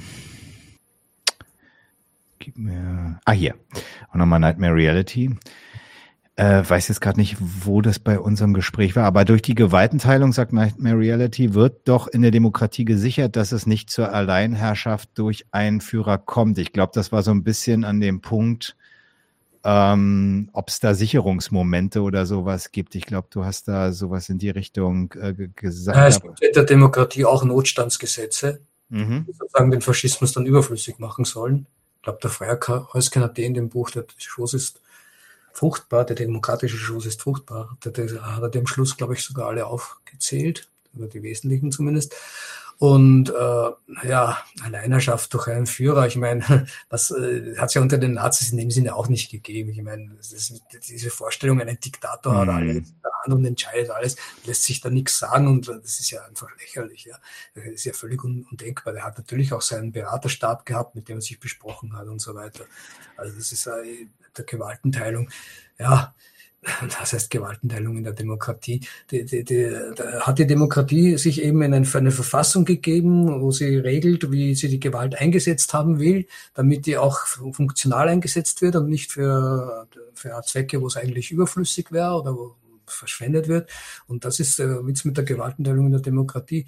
Und im Faschismus hat es vielleicht so eine Gewaltenteilung in dem Sinne nicht gegeben, weil der eben ein anderes Programm verfolgt hat und auch andere Gesetze beschlossen hat, die, die, die er zum Fundament seines Handelns gemacht hat. Äh, äh, dass durch die Gewaltendemokratie gesichert sei, das ist, äh, wüsste jetzt nicht, was jetzt da so toll dran wäre, dass äh, es nicht zu einer Alleinerschaft durch einen Führer kommt. Ich weiß jetzt nicht, wie das genau zu, zu verstehen ist, dieser Beitrag. Ich meine auch nicht, dass, ich meine auch, dass Sicherung schon eine Ideologie ist über die Arbeitsteilung. Ich glaube, der Marx hat das sogar mal gesagt zur Gewaltenteilung, dass das eine Arbeitsteilung eben der Gewalten ist für den genau. äh, mhm. organisierten Staatszweck, den es in der Demokratie gibt, so. Und die Arbeitsteilung der Gewalt im nationalsozialistischen Staat war eben tatsächlich eine andere. War Aber eine wir, ja, und, und das mit der, ich meine, mit der Sicherung ist Ideologie, beziehungsweise man müsste sich dann mal erklären, warum. Ach so, das war wahrscheinlich gegen den Gedanken, dass es Übergänge zum Faschismus in der Demokratie gibt. Dagegen ist das wahrscheinlich gerichtet gewesen. Genau. Ist das genau. nicht sozusagen abgesichert, dass diese Übergänge nicht gibt durch die Gewaltenteilung? Nein, es ist eigentlich nur durch die Notstandsgesetze. Da ist das dann zwar ziemlich genau das Programm, das die Faschisten durchziehen, aber es wird eben mit dem Notstand ist es dann eben demokratisch gerechtfertigt sozusagen. Ja. Ist es ja, nicht. Können, also ich, ich, ich, wir, planen auf jeden Fall Nightmare Reality noch so eine Folge zu, äh, zum Rechtsstaat. Das liegt so ein bisschen auf Wiedervorlage. Ähm, da kann man das dann nochmal genauer durchnehmen, was das eigentlich, weil da gehört das ja immer so Man könnte rein. auch sagen, Entschuldige, man könnte auch sagen, es braucht nicht unbedingt einen Führer, für, um eine faschistische Staatsräson äh, mhm. durchzusetzen. Das kann auch eine Gruppe von, von Führern sein. Es muss nicht ein einzelner Führer sein, ja. Äh, das siehst du ja auch an der Demokratie, dass es keinen Führer braucht. Ich meine auch, das mit Alleinherrschaft, das ist wahrscheinlich, das, das, das trifft die Sache gar nicht. Das ist nur mhm. die Behauptung oder das ist der Nutzen wieder für die Demokraten praktisch, Richtig, sich davon ja, abzugrenzen. Dass ja. so hinstellen können, ja. So, Georg, jetzt gucke ich nochmal ganz runter hier, was, ob, ob wir da noch was Feines haben. Ähm, nee, das war alles. Äh, hier, René fragt nochmal was. Ich glaube, das nehme ich nochmal rein. René sagt, entzieht nicht letztendlich die Demontage der Begriffe Volk und Nation als etwas Natürliches dem Faschismus seine Basis? äh, auf intellektueller Ebene vielleicht. Mhm. Ich meine, wenn, wenn die Leute nichts mehr vom Volk und Nation halten, dann ist es nicht nur dem Faschismus seine Basis entzogen. Ja. ja sondern den, den nationalen Gewaltapparat, der also ohnehin äh, sozusagen nur die gewaltförmige Klammer über der Klassengesellschaft ist, die die Klassengesellschaft sozusagen äh, erhält und sich und vor allem funktional für, die, für das Anliegen der nationalen Machtentfaltung, der Entfaltung nationaler Pracht und Herrlichkeit äh, verfügt. Ja.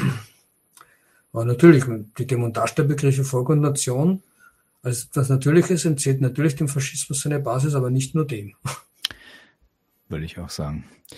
Würde ich auch sagen. Ja, ähm, gut, also ich habe jetzt, bin jetzt hier nochmal durchgescrollt. Soweit äh, bin ich jetzt auch erstmal mit dem Programm hier meinerseits durch. Magst du noch was ähm, zu den, also die Bücher, wo kann man die von dir äh, bekommen? Bei Amazon. Meine Bücher kannst du nur bei Amazon kaufen.